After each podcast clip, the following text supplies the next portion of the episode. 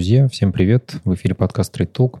А, сегодня я хотел бы затронуть одну интересную тему, о которой мне постоянно задают вопросы и, наверное, с которой многие инвесторы немножечко заблуждаются. Это то, как построить свой портфель с точки зрения стратегии дивидендного инвестирования и, в принципе, чем и какими правилами руководствоваться. Ну, тут, наверное, а, одна вводная. Дивидендное инвестирование – это не то, что вы покупаете акцию прямо вот перед дивидендной осечкой, получаете дивиденды минус 13%, акция падает в цене, вы ее продаете, либо держите какое-то время и потом опять пытаетесь найти какую-то дивидендную историю. Нет, это не так, потому что если вы рассчитаете доход на свой капитал, он будет либо равен нулю, либо в целом может быть и отрицательным, если вы начнете еще кроме э, дивидендного гэпа и закрытия его ловить еще какие-то негативные новости по компаниям. Поэтому давайте я покажу на небольшом примере, э, что же это такое.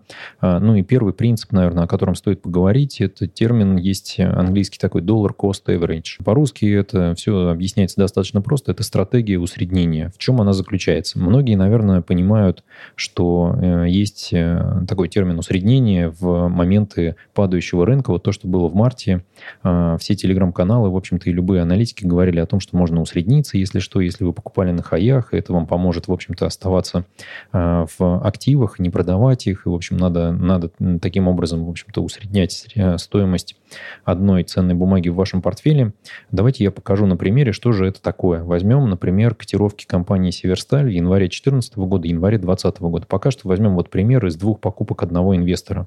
Вы, э, предположим, что в январе 2014 года вы купили для себя одну акцию за 308 рублей, э, у вас в портфеле остается одна акция. Вы прождали, в общем-то, 6 лет, и в январе 2020 года, не, не думая о том, что весь рынок может обвалиться, решили, ой, дай-ка я куплю еще одну акцию. На этот раз у вас стоимость этой акции 960 рублей, и вот также одна акция.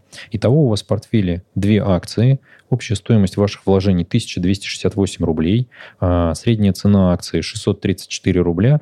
И вот за 2019 год мы предполагаем, что дивиденды будут у нас в 2020 аналогичные. Да, вот э, я пока убираю здесь историю того, что все эти годы вы дивиденды получали. Да, вот пока говорим о том, что было две покупки, разделенные во времени, и текущий момент с э, текущими выплатами дивидендов.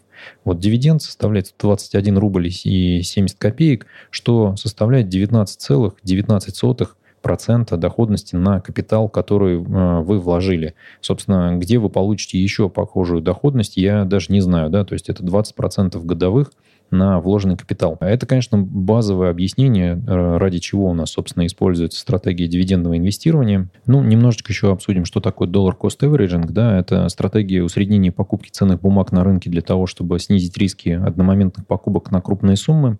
А, тем самым вы снижаете для себя риск существенной просадки портфеля. То есть представляем, что вы купили в январе э, Северсталь по 920, и она у нас показывает радикальное падение в марте, да, и вы смотрите на свой портфель, он упал на 20%, вам страшно, вы все продаете, да, как на любой начинающий инвестор. При использовании стратегии доллар cost averaging или усреднения инвестор в течение длительного периода времени равномерно выполняет закупки выбранного актива раз в неделю или раз в месяц. Ну, разумно, наверное, как-то усреднить покупки ваши согласно поступлению денег, которые вы можете откладывать, которые можете инвестировать. Обычно это выплата два раза в, в месяц у вас зарплаты аванса, да, вот можно либо два раза в месяц покупать, либо один раз в месяц, либо если вы терпеливый инвестор, можете прям вот регулярно регулярно раз в неделю выполнять закупку какую-то.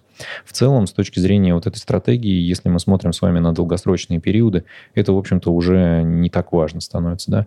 И для портфелей, капитал в которых копится, вот, ну, это, конечно, идеальная стратегия, которая гарантирует вам усреднение потерь либо прибылей. Но при этом, когда мы смотрим на долгосрочное движение фондовых рынков, мы понимаем, что они, рынки растут в целом. Да? Есть периоды падения, если как бы не брать в расчет то, что происходило в Японии, и, конечно, те ужасы, которые там случились, или кризис дотком, телекомов э, и компании типа Cisco, которые только вот сейчас смогли восстановиться. Ну, то есть, если вы не инвестируете в какие-то истории, которые слишком раздутые и слишком хайповые. Про выбор ценных бумаг для дивидендного портфеля мы поговорим в следующих каких-то выпусках. Это я постараюсь сделать как можно более коротким и лаконичным. Да? То есть если фондовые рынки у нас растут, ценные бумаги выбраны более-менее разумно, и они хотя бы не прыгают туда-сюда плюс 100, минус 100 да, процентов, то в целом вот на растущем рынке стратегия усреднения дает дает вам Э, хорошую доходность, при этом снижает риски того, что вы э, длительное время будете находиться в существенных просадках портфеля. А, ну и тут, наверное, стоит упомянуть о том, что мы все-таки с вами э, инвестируем, многие инвестируют на российском фондовом рынке, а, соответственно, у нас с вами привлекательность нашего рынка основная – это дивиденды. И, когда вы упаковываете дивидендный портфель, нужно помнить о том, что вот стратегия усреднения, она вам помогает в том числе повышать вашу доходность. А, вы уже видели на картинке на этой о том, что доходность на капитал при этих двух покупках была 19,19. ,19. Такой разумный инвестор, который а, каждый месяц покупал по одной ценной бумаге компании Северсталь. То есть вот, ну, а, с точки зрения затрат это, конечно, вообще просто ничего не стоит вам, да, то есть вы имеете возможность а, по 300 рублей каждый месяц, я думаю, что много кто имеет возможность тратить.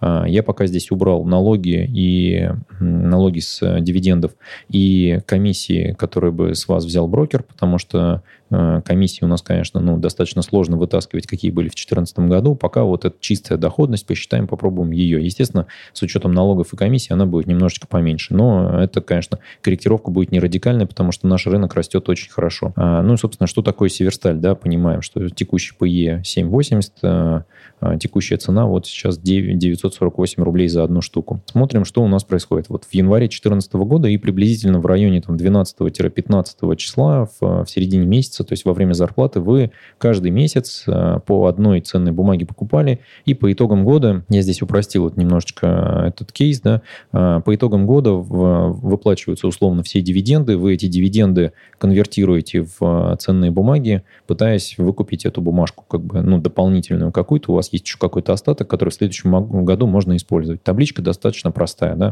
то есть что мы имеем здесь? Мы каждый месяц покупаем, и это текущее как раз столбец Е, это количество акций в портфеле, это сумма ваших вложений и текущая стоимость. То есть мы побежали, побежали, побежали, побежали. Цена, конечно, да, то есть вот цена этого актива. Мы можем посмотреть на нашу текущую стоимость, конечно, ее тоже вывести на эту цену. Но вот меня больше интересовала здесь цена.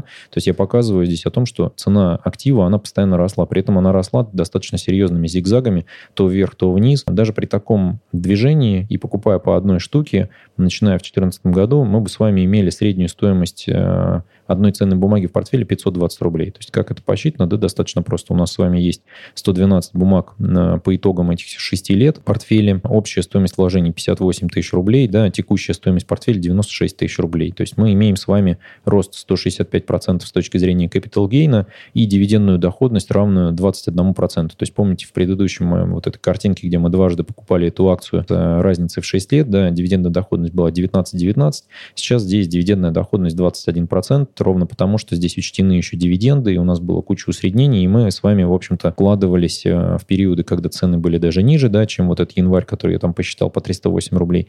И у нас еще и дивиденды реинвестировались, и мы с вами на дивидендах только, да, вот можем посмотреть, сколько мы акций получили, э, условно, на халяву, да, вот мы с вами бы получили 36 э, акций, 36 ценных бумаг вы получили просто так. Э, в вашем портфеле. А, что я хочу показать вот, вот этим видео? Я хочу показать, что использование дивидендов на рынке это, конечно, не только а, купить бумаги, подержать, получить дивиденд, заплатить с него 13%, дождаться, когда дивидендный гэп закрылся и искать следующую бумагу. К сожалению, на российском фондовом рынке многие компании платят один раз в год, и вот таких примеров, как Северсталь, которые платят 4 раза в год, их там раз-два, в общем-то, и обчелся. Но по этим примерам мы с вами поговорим в следующих выпусках. Сегодня я хотел хотел просто вот заострить ваше внимание, что вот банальная арифметика да, показывает, что стратегия усреднения для дивидендных портфелей работает очень хорошо. Она, кроме того, что усредняет ваши риски и снижает ваш риск и волатиль, от волатильности цен на, на активы, которые вы покупаете, но и в том числе повышает вашу среднюю доходность, если мы покупаем с вами не самые плохие компании, у которых выручки растут, которые растут с точки зрения капитализации и, в общем-то, возвращают своим акционерам с точки зрения дивидендов какие-то выплаты. Напомню, что я все-таки ориентирован на дивидендные портфели, поэтому мне как раз интересно было бы рассказать о том, э, какими принципами я руководствуюсь. Если у вас остались какие-то вопросы, можете задать их в комментариях к этому видео. А, подписывайтесь на канал, а, ставьте лайки, подписывайтесь на телеграм-канал. Напомню, что это видео э, не является инвестиционной рекомендацией. Относитесь ответственно к своим вложениям. Здоровья вам в текущем периоде, удачи и до новых встреч.